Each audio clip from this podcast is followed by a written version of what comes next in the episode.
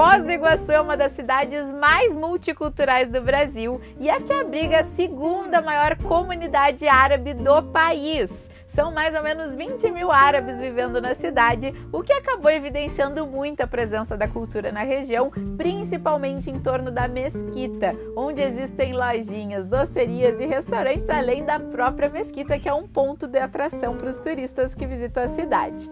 Todos esses lugares têm a temática árabe e muitos contam com delícias exclusivas vindas lá do outro lado do mundo. Então a minha dica é visitar a região com calma para poder olhar com bastante tempo todos os itens diferentes da lojinha Capadócia que fica bem em frente à mesquita e também poder provar as delícias árabes na doceria que fica ali na mesma rua.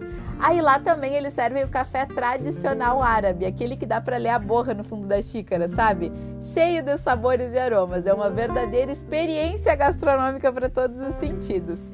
Quer se sentir em outro país sem sair da Foz do Iguaçu? Então adiciona um passeio pela região do Centro Árabe na tua listinha e se quiser conhecer mais lugares diferentes, encontra um guia de turismo aqui na Sou Guia para te ajudar e montar o melhor roteiro pela cidade. Um beijo da guia até o próximo Guia Podcast.